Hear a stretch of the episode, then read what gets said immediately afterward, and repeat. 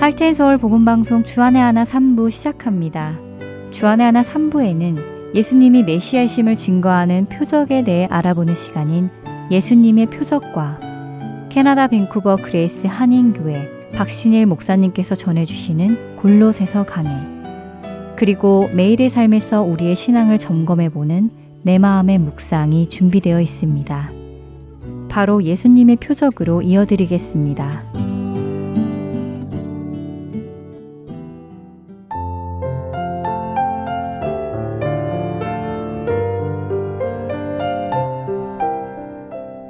애청자 여러분 안녕하세요. 예수님이 보여주신 기적을 통하여 예수님이 살아계신 하나님의 아들이심을 믿고 그 안에서 생명을 얻기 위해 함께 그 기적이 보여주는 의미를 살펴보는 예수님의 표적 진행의 민경은입니다. 지난주 여러분과 오병이어의 기적을 살펴보며 예수님이 하나님의 백성을 위하여 하나님께서 이 땅에 보내주신 참 떡이심을 보았습니다. 이 오병이어의 표적을 보여주신 후 다음날 유대인들과 예수님과의 대화 속에서 우리는 많은 것을 알 수 있었지요. 그런데 이 오병이어가 기록된 6장에는 또 하나의 표적이 기록되어 있는데요. 어떤 표적일까요? 사실 오늘 여러분들과 나눌 표적은 그렇게 많은 설명이 기록되어 있지도 않고 또한 설명을 해드릴 필요도 없이 너무도 쉽게 이해가 되는 표적입니다. 먼저 요한복음 6장 16절에서 21절의 말씀을 읽어드리겠습니다. 저물매 제자들이 바다에 내려가서 배를 타고 바다를 건너 가버나움으로 가는데 이미 어두웠고 예수는 아직 그들에게 오시지 아니하셨더니 큰 바람이 불어 파도가 일어나더라. 제자들이 노를 저어 10여리쯤 가다가 예수께서 바다 위로 걸어 배에 가까이 오심을 보고 두려워하거늘 이르시되 내니 두려워하지 말라 하신대. 이에 기뻐서 배로 영접하니 배는 곧 그들이 가려던 땅에 이르렀더라. 우리에게 너무나 익숙한 장면이지요. 물 위를 걸어오신 예수님의 모습 말입니다. 애청자 여러분은 어떠신가요? 예수님께서 무리를 걸으셨다는 이 기적이 믿어지시는지요?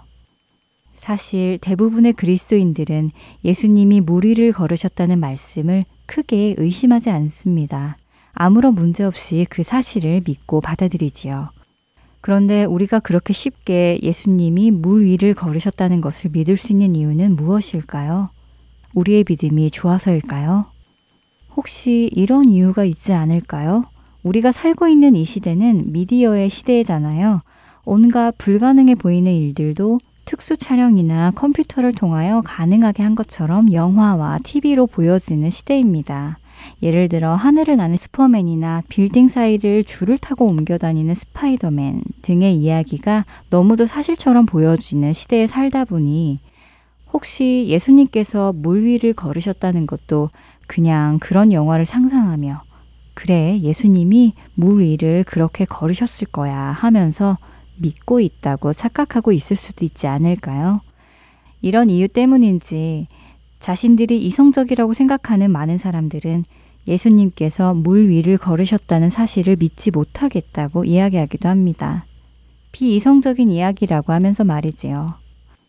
실제로 자유주의 신학자들 중에서는 예수님께서 물 위를 걸으셨다고 기록한 것은 그날 안개가 많이 꼈는데 예수님이 강둑 위를 걸으신 것을 멀리서 보고 마치 물 위로 걸으신 것처럼 착각한 것이라고 주장하는 사람들도 있습니다. 생각해보면 사람이 물 위를 걷는다는 것은 영화에서나 가능한 불가능한 일이지요. 그래서 예수님이 물 위를 걸으셨다는 것을 믿지 못하는 사람들이 있는 것은 너무도 당연합니다. 사실 그것은 예수님의 제자들도 마찬가지였습니다.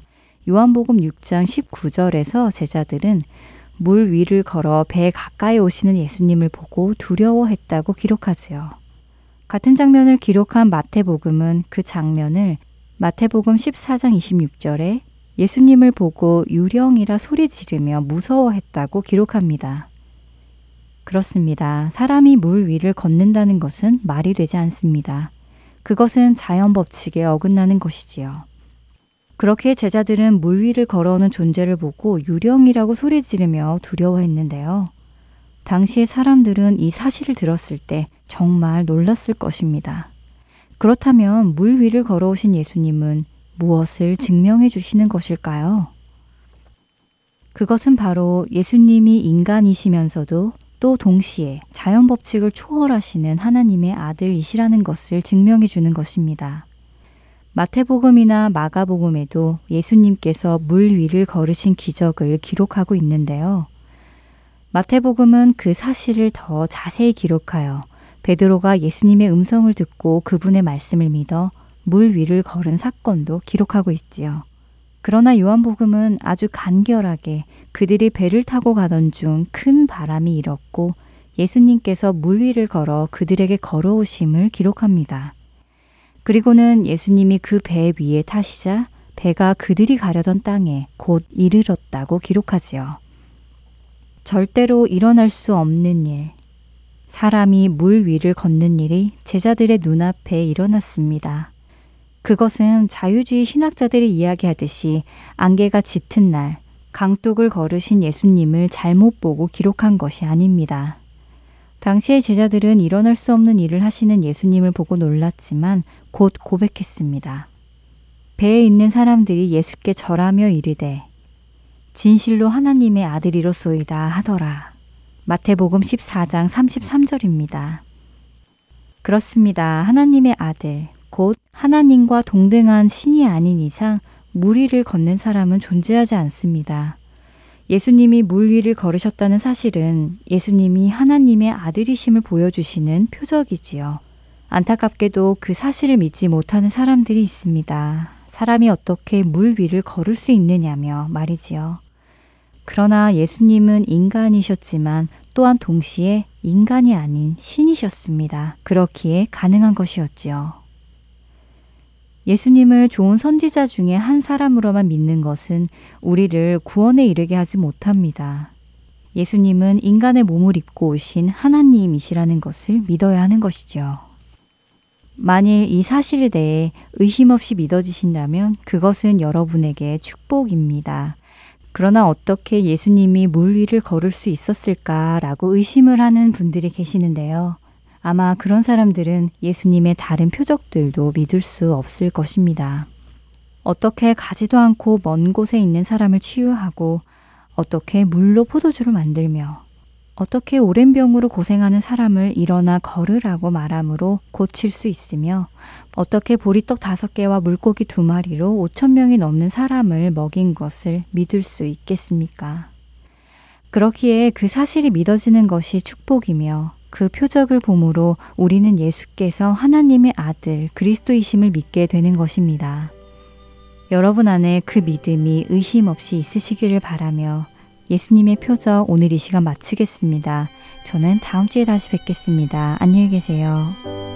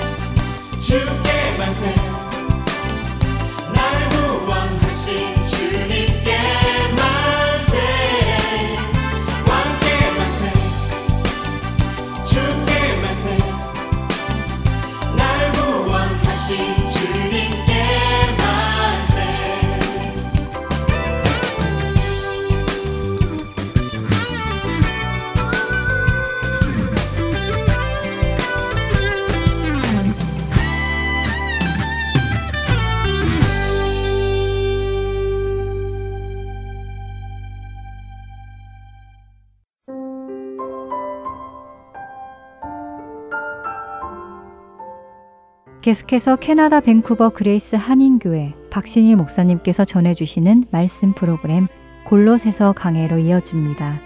오늘은 벗을 것과 입을 것이라는 주제로 말씀 전해주십니다.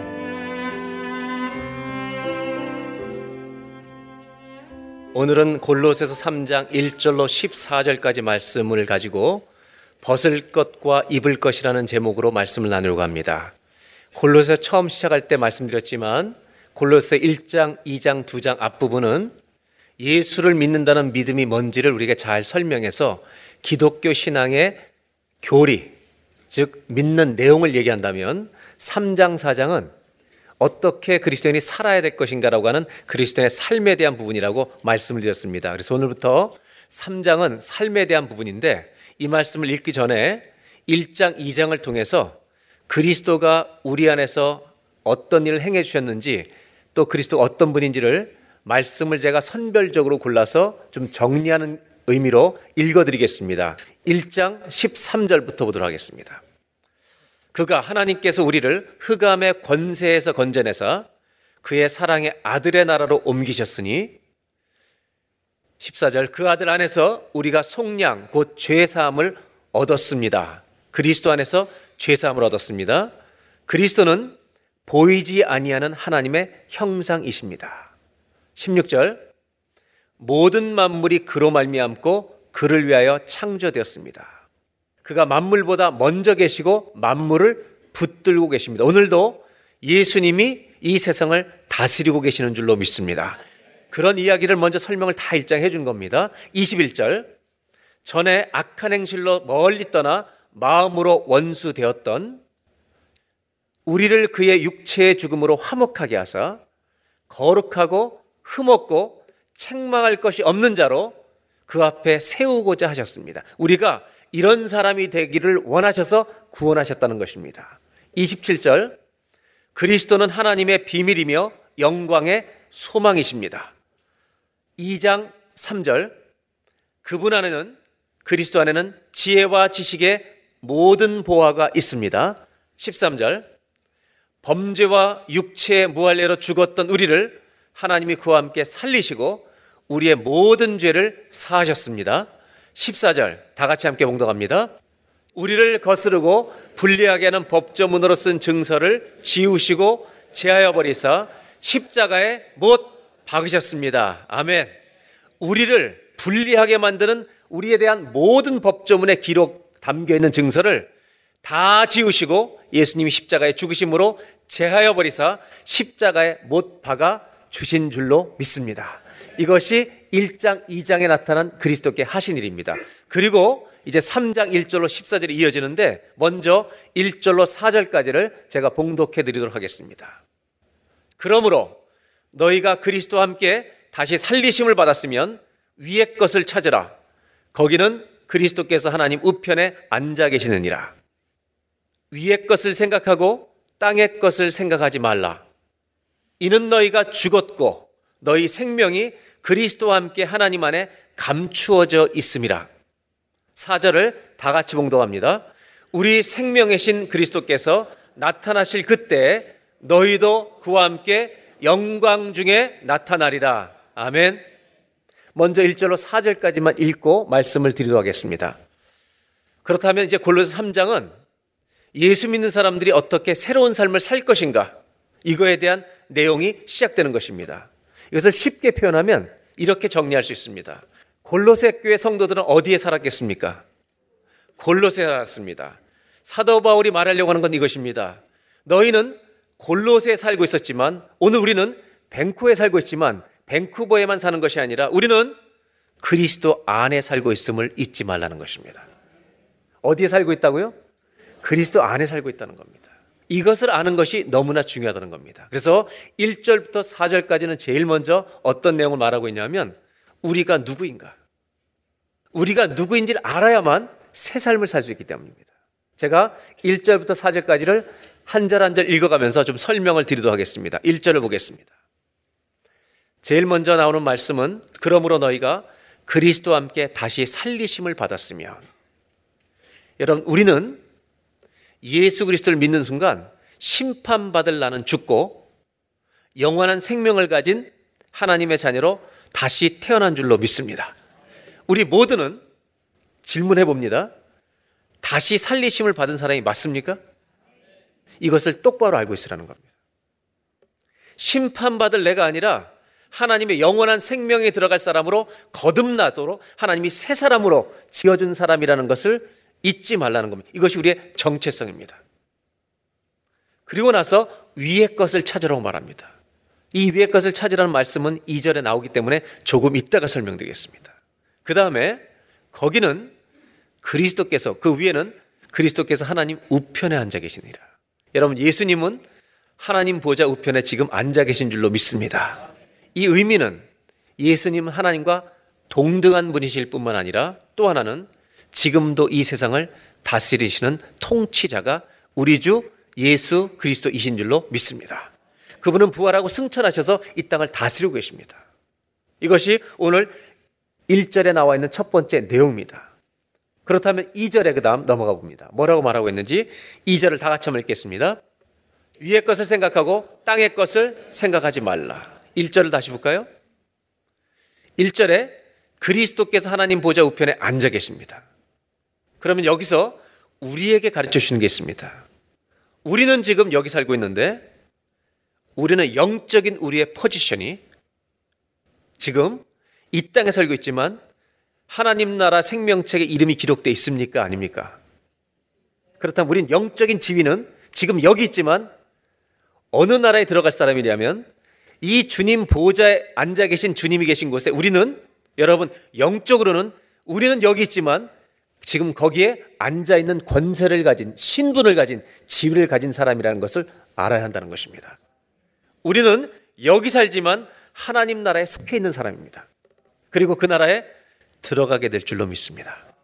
이것을 얘기해 주시고 나서 2절을 얘기하는 겁니다. 2절 위의 것을 생각하고 땅의 것을 생각하지 말라. 이 구절을 어떻게 해석하느냐?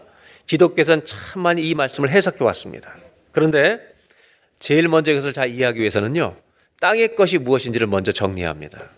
이제 질문합니다. 여러분들이 자유롭게 대답하시면 됩니다. 땅의 것을 생각하지 말라고 하셨는데 땅의 것은 뭘 말하는 겁니까? 여러분들이 무슨 단어를 얘기도 괜찮습니다.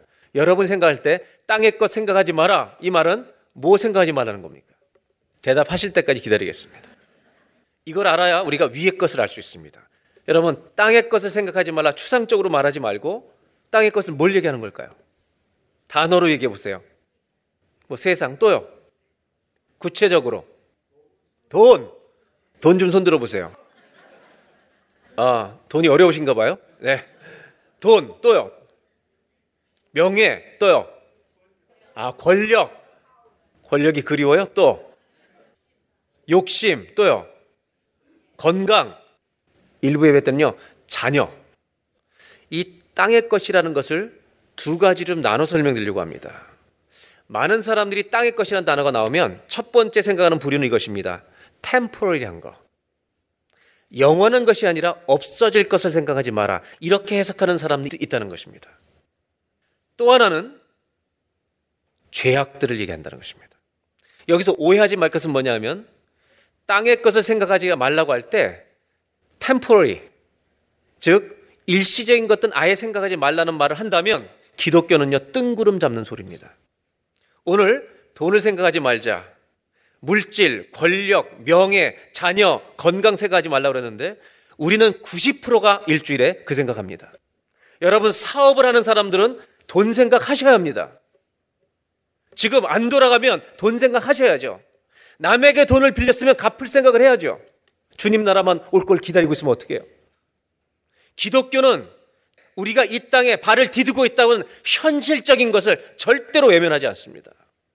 그런데 뭘 얘기하냐면 자녀 생각해라, 건강 생각해라, 돈도 생각하라. 그러나 이런 것들은 예수 안에서 생각하라는 것입니다. 예수 안에서 생각해야죠. 오늘 한 분이 그랬어요. 자녀라고 얘기해서 제가 자녀에서 기도 안 하냐고 그랬어요. 기도한대요. 왜 기도하면서 생각 안 하냐고. 예수 안에서만 생각하라.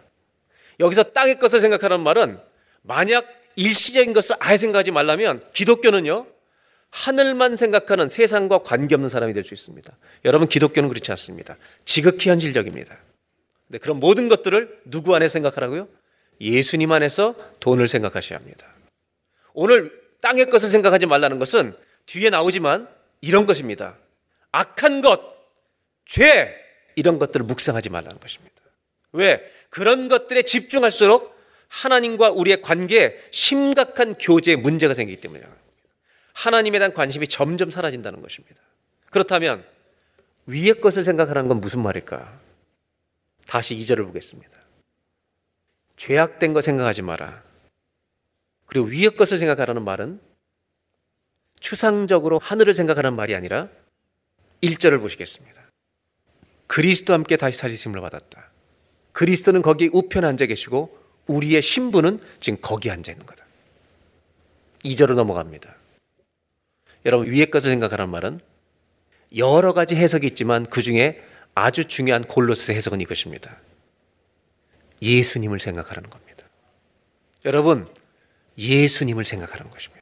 왜냐하면 뭐랑 똑같냐면요.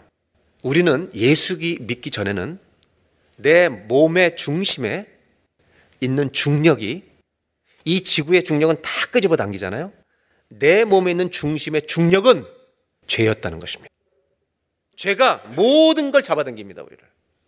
그런데 예수를 믿는 순간 우리 안에 중심의 중력이 바뀌어버린 겁니다.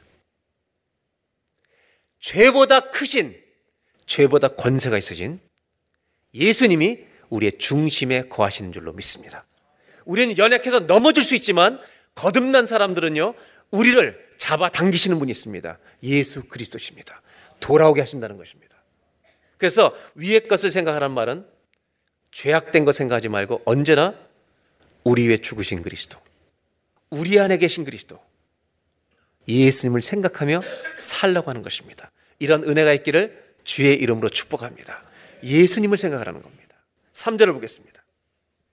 이는 너희가 죽었고 너희 생명이 그리스도와 함께 하나님 안에 감추어졌습니다. 여러분 먼저 죽었다는 얘기를 하려고 합니다. 예수 믿는 사람은 이런 고백을 합니다. 우리의 과거는 죽은 줄로 믿습니다. 어떤 과가 죽었냐면 심판받을 나는 내가 예수 믿는 순간 그분의 죽으심이 내 모든 저주받을 나의 죽음인 줄로 우리는 믿습니다. 맞습니까?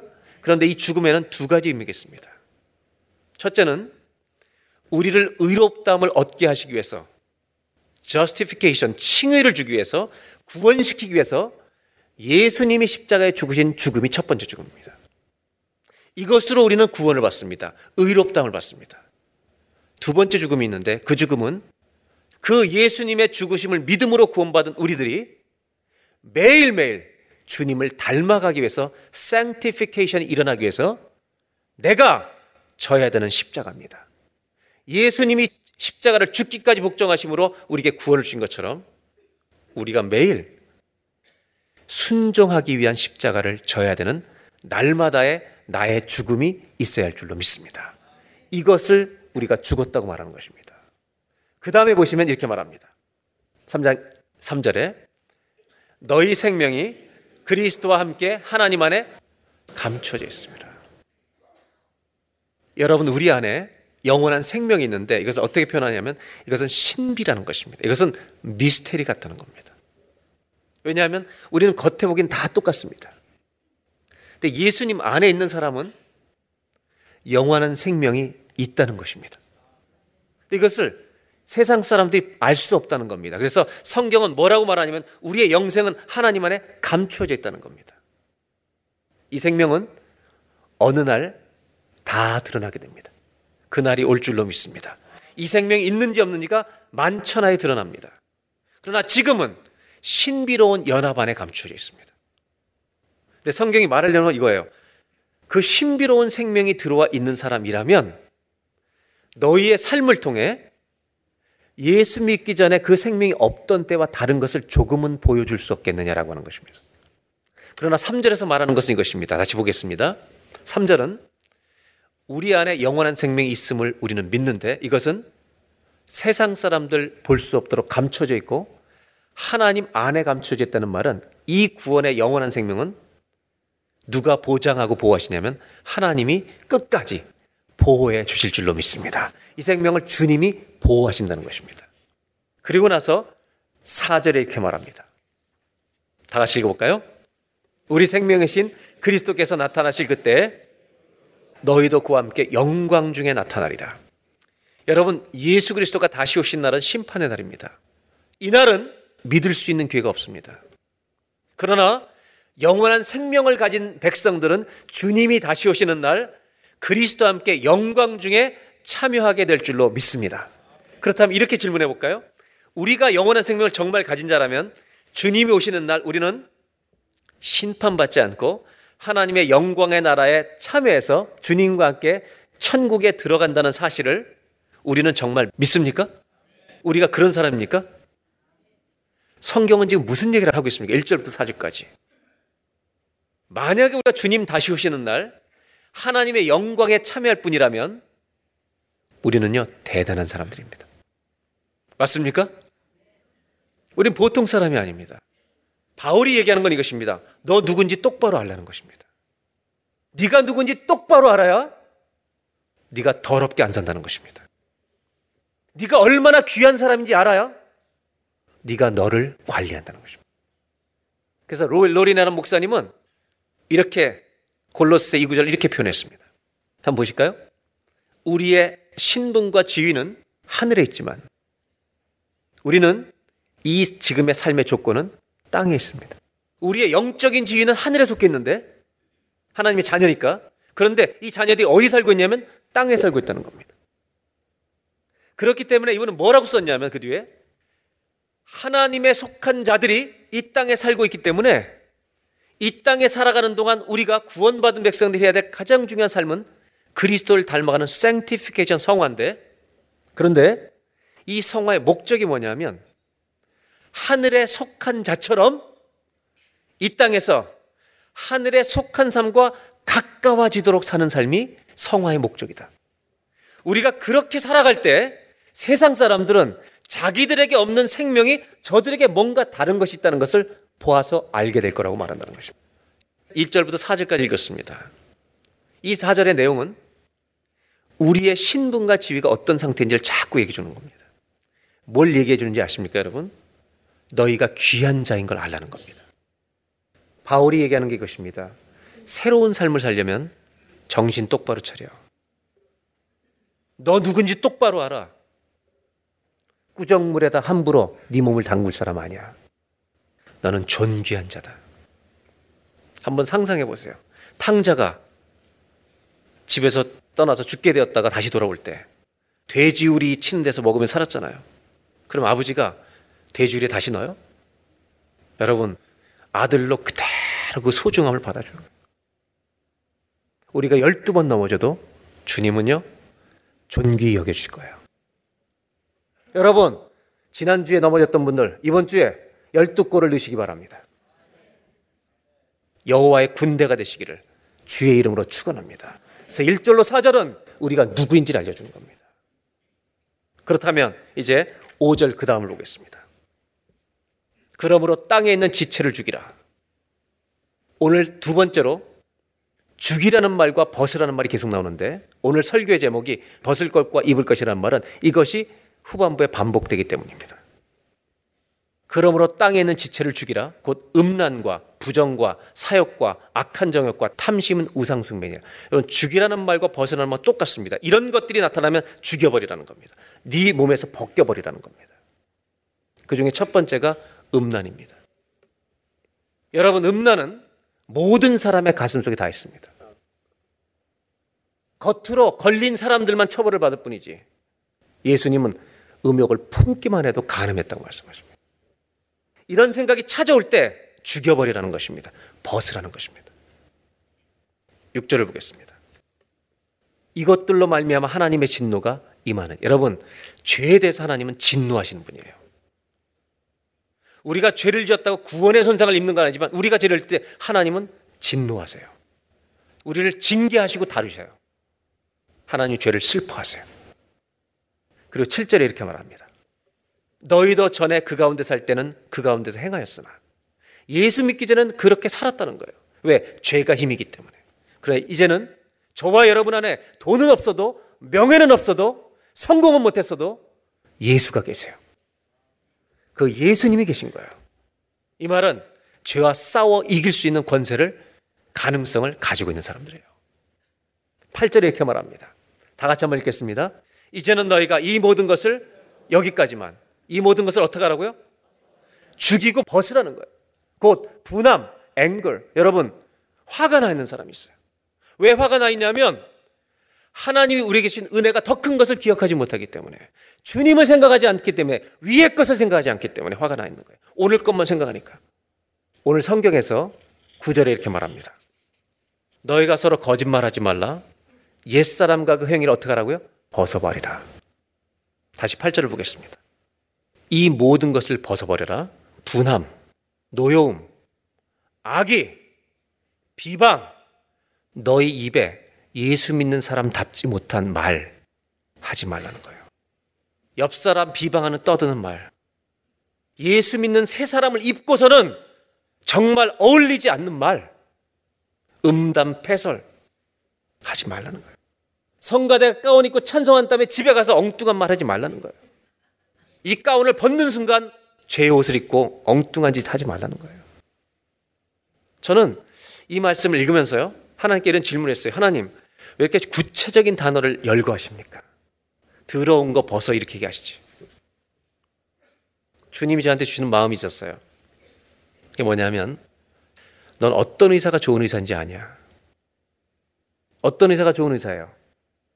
아프다는 환자가 왔을 때 어떤 사람이 좋은 의사예요? 원인이 뭔지를 정확히 아는 사람이 좋은 의사예요. 알아야 고칠 거 아니에요. 하나님 왜 음란부터 시작해서 부정, 탐심, 비방, 입에 부끄러운 말. 왜 다 나열했는지 아세요? 주님이 이렇게 질문하시는 거예요. 너는 무슨 병에 걸렸니? 네 몸에 습관처럼 돼 있는 병이 뭐니? 말씀은 좌우의 날쌘 검보다도 예리해요. 우리의 심령, 혼과 골수를 쪼개기까지 해요. 오늘 주님이 우리에게 물어보시는 거예요. 너 무슨 병 걸렸어? 죽여. 오늘 그 옷 벗고 가.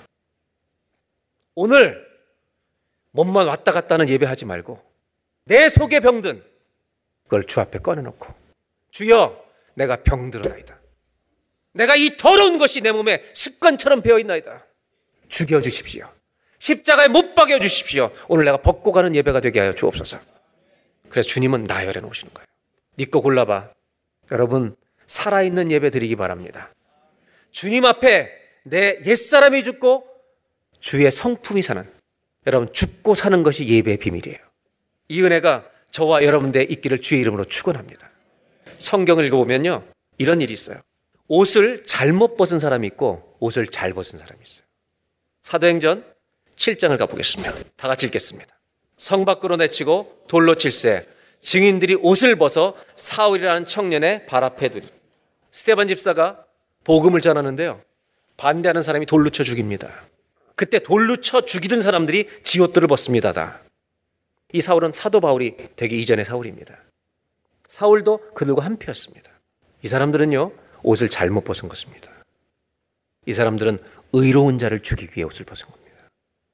여러분, 죄짓기 옷을 벗으시면 안 됩니다. 나쁜 짓 하기 위해서 옷을 벗으면 안 됩니다. 선한 옷을 벗으면 안 됩니다.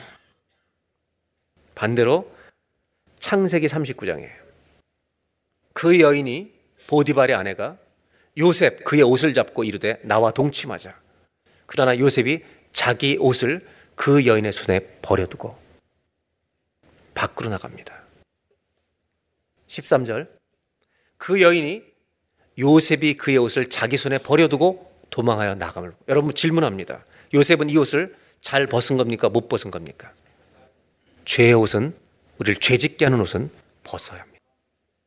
그런데 이 12절 13절 앞에 여러분 놀라운 말씀이 하나 표현해 나옵니다. 우리가 벗어야 될 죄의 옷은 가끔 벗으시면 안 됩니다. 매일 벗어야 합니다. 10절을 보겠습니다.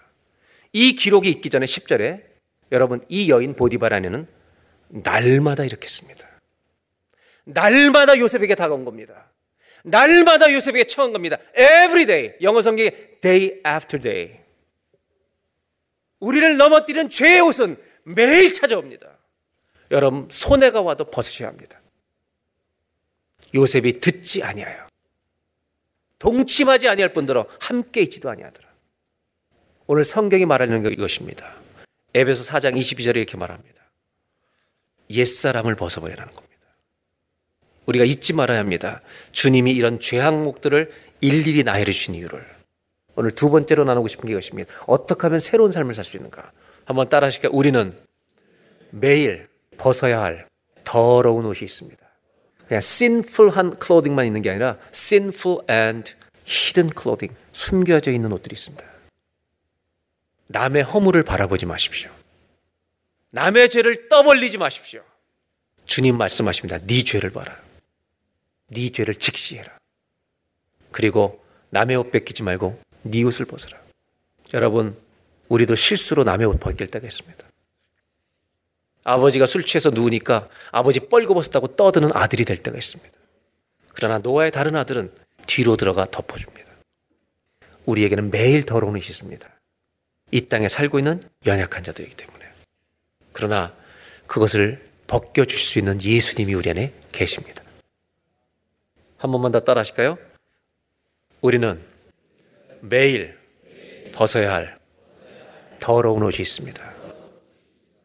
가끔이 아니라 everyday. 마지막으로 성경은 입을 것을 말합니다. 3장 10절을 보겠습니다. 새 사람을 입었으니 이는 자기를 창조하신 이의 형상을 따라 지식에까지 새롭게 하심을 입은 자니라. 11절.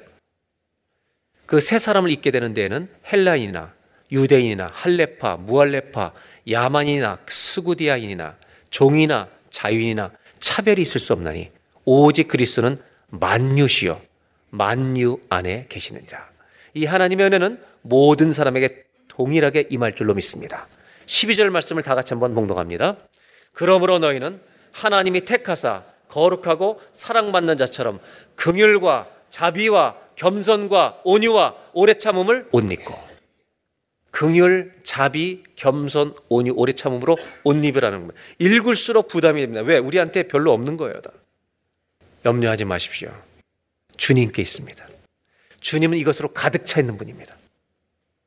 여기서 더 나갑니다. 13절에. 누가 누구에게 불만이 있거든 서로 용납하여 피차 용서하되 주께서 너희를 용서하신 것 같이 너희도 그러하고 용서를 더하라는 겁니다. 그리고 마지막 14절 오늘 다 같이 함께 봉독합니다. 이 모든 것 위에 사랑을 더하라. 이는 온전하게 매는 띠니라. 여기다 뭘 더하라고요? 사랑을 더. 이걸 한마디로 말하면 사랑 안에 다 있다는 거예요, 이게. 우리가 이 사랑이 없으면 사람은 갈라집니다.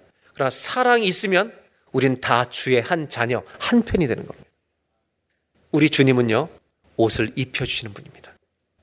아담과 하와가 벌거웠을 때 죄를 짓고 수치심을 깨달았던 순간 나뭇잎으로 가렸습니다. 이 나뭇잎은 스스로 구원하겠다는 상징입니다. 우리는 우리를 구원할 수 없습니다. 그 죄의 심판을 이길 수 없습니다. 그때 하나님은 아담과 하에게 가죽옷을 지어 입히십니다. 나뭇잎은 죽습니다. 어린 양이 오셔야 삽니다. 예수님은 자기 몸을 찢어 우리를 덮으셨습니다. 이것을 갈라디아 3장에서 이렇게 말합니다. 예수를 믿는 모든 자마다 그리스도로 옷 입었느니라. 누구로 옷 입었다고요? 그리스도로 옷 입고 있는 것입니다. 성경은 그리스도로 옷 입은 구원에 머물러 있지 말라는 겁니다. 그리스도 옷 입은 사람이라면 그 자녀답게 살아가는 옷을 성화의 거룩한 옷을 입으라는 겁니다. 이것을 에베소 6장 11절에 이렇게 한 표현으로 하고 있습니다. 다 같이 한번 읽어볼까요? 뭘 입으라고요? 마귀의 관계를 대적하기 위해 하나님의 전신갑주를 입으라. 이 전신갑주 중에 최고가 사랑입니다. 예수님 말씀하십니다. 사도 요한을 통해서 너희가 먼저 나를 사랑한 게 아니라 내가 너희를 먼저 사랑했다. 어떤 사람이 새 삶을 살 수 있을까요? 어떤 사람이 구원받은 자처럼 넘어지더라도 다시 일어나서 주님 닮아가는 삶을 계속 살 수 있을까요? 한번 따라 하실까요? 오늘도 하나님 사랑에 전신 갑주를 입으십시오. 사랑이 승리할 줄로 믿습니다. 아멘입니까? 저는 사위를 본다면 가족 배경을 볼 것 같아요? 안 볼 것 같아요? 제 성질에 볼 것 같아요? 안 볼 것 같아요? 전 예수 안 믿으면 반드시 봅니다. 예수 믿어도 봅니다. 뭘 보냐면 사랑을 많이 받은 사람인지. 왜? 그 사람이 사랑을 줄 수 있기 때문이에요. 사랑을 받아본 사람만 주는 거예요. 그런데 예수 믿기 전에는 그걸 반드시 봅니다. 예수 믿은 다음에 보는 이유는 이겁니다. 이 사람이 브로큰 패밀리, 상처받은 가정에서 자라서도 상관이 없습니다. 왜 보냐면 그 모든 상처를 넉넉히 채워주신 저 형제가 주님의 사랑으로 채워진 사람인가? 이거는 반드시 볼 겁니다. 여러분, 어떤 가정에서 여러분들이 자라서도 괜찮아요. 주님의 사랑이 부어지면, 주님의 사랑이 채워지면, 내 모든 인생의 멍해와 상처는 끊어지리라. 치유되리라. 회복되리라. 성경은 이렇게 말합니다. 한 사람의 믿음의 실력은 어떤 은사 하나를 가지고 있는 게 실력이 아닙니다. 말을 잘하는 게 실력이 아닙니다. 봉사 하나를 열심히 하는 게 실력이 아닙니다. 오늘 골로새 3장이 말하는 건 이것입니다. 한 사람의 믿음의 실력은 진짜 믿음이 있는지, 어떤 은사가 있는지, 어떤 봉사를 하는지 이것도 다 중요하지만 어떤 인격을 가졌는지, 예수 안에서 어떤 성품으로 변화돼 가고 있는지, 그 사람의 입에서 어떤 언어가 나오는지, 이 모든 전체 총체적인 이 점수가 한 사람의 실력이라는 것입니다. 그런데 우리들 중에는 여러 영역 중에 한 가지가 낙제 점수를 가진 사람들이 있다는 겁니다. 이거를요, 끄집 올리셔야 합니다. 언어가 낙제인 사람이 있습니다. 생각이 낙제인 사람이 있습니다. 어쩌면 목사가 가장 위선적인 사람일 수도 있습니다. 저는요, 끝까지 노력할 겁니다. 전 죽는 날까지 노력할 겁니다. 넘어져도 다시 일어날 겁니다. 왜? 주님 같은 분이었기 때문입니다. 새 옷을 입는 저와 여러분 되시기를 주의 이름으로 축원합니다.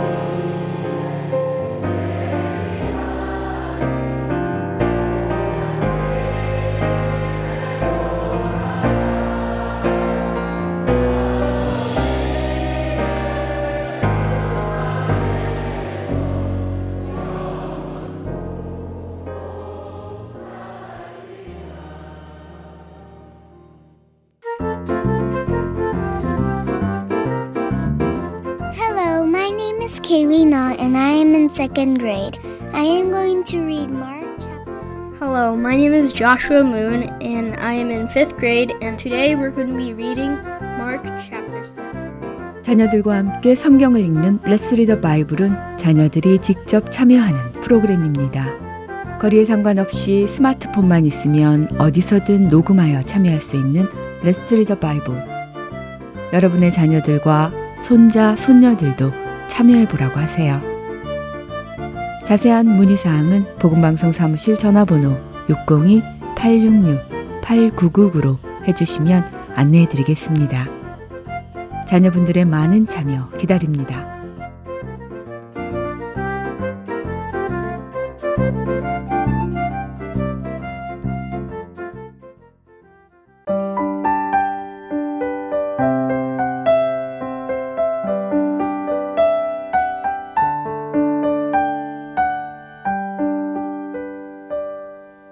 우리 삶을 돌아보는 시간, 내 마음의 묵상.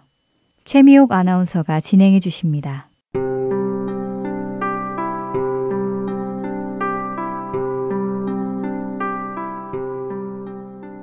우리가 고난을 겪을 때 참 힘들죠. 하지만 그 고난에는 목적이 있다는 것과 그 고난을 나 홀로 겪고 있는 것이 아니라 주님이 나와 함께 그 고난의 길을 가고 계신다는 것을 깨달을 때 우리는 그 고난 속에서도 평안할 수 있습니다. 고난을 통과하는 것은 우리로 하여금 하나님의 아들 예수 그리스도의 형상을 닮아가도록 하는 하나님의 중요한 방법 중의 하나입니다. 하나님의 아들이신 예수님은 인간의 모습으로 오셔서 고난을 당하셨습니다. 우리 역시 하나님의 자녀로서 고난을 당했고 또 당하고 있고 앞으로도 당할 것입니다.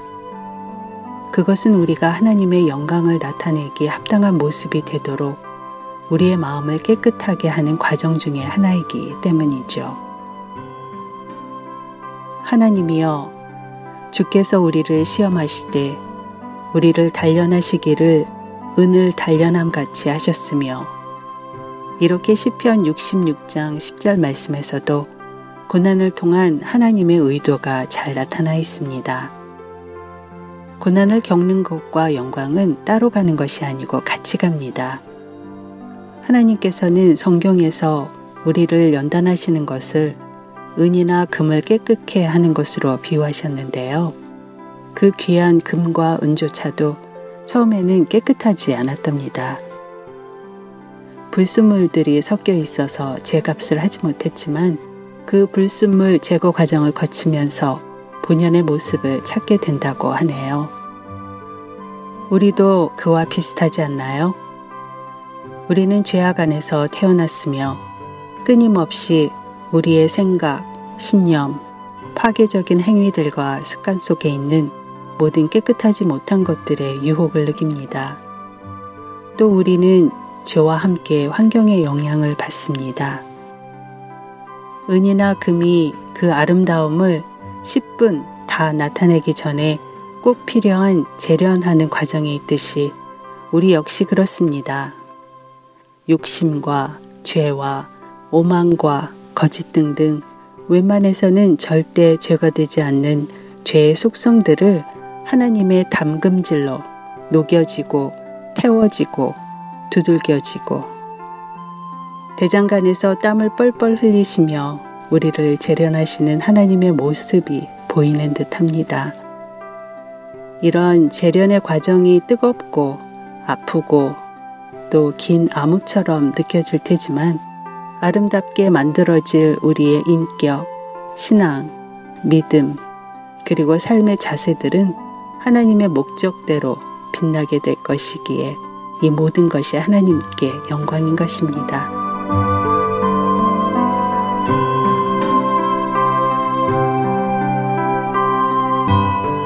주님, 감사합니다.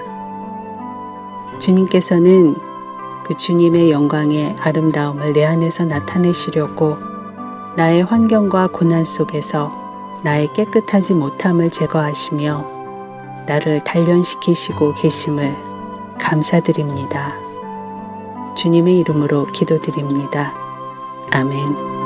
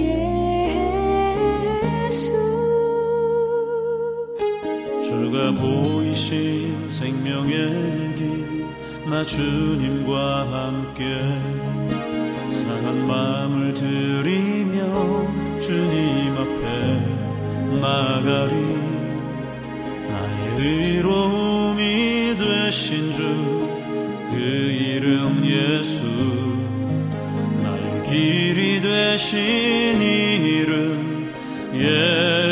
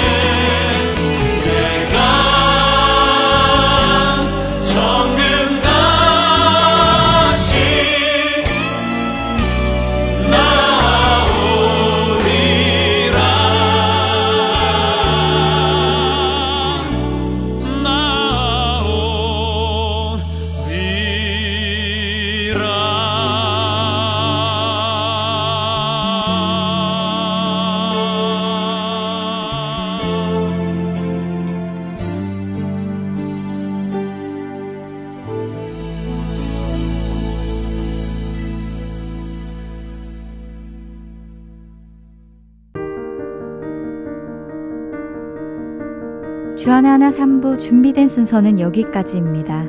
청취해주신 여러분들께 감사드립니다. 다음 주에 다시 찾아뵙겠습니다. 안녕히 계십시오.